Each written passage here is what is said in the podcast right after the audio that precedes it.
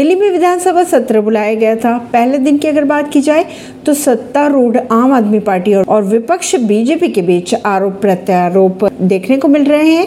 दिल्ली विधानसभा सत्र बुलाने की आपत्तियों पर सदन में डिप्टी स्पीकर ने जवाब दिया और कहा, सत्र कब बुलाना है? ये विधानसभा का विशेष अधिकार है।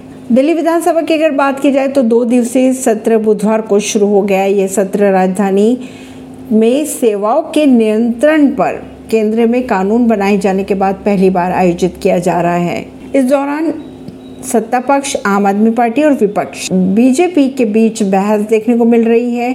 सदन में आप विधायक मोहिंदर गोयल ने उपराज्यपाल को लेकर तंज कसा और चुनाव लड़ने की दे डाली चुनौती। प्रवीण सिंह, नई दिल्ली से।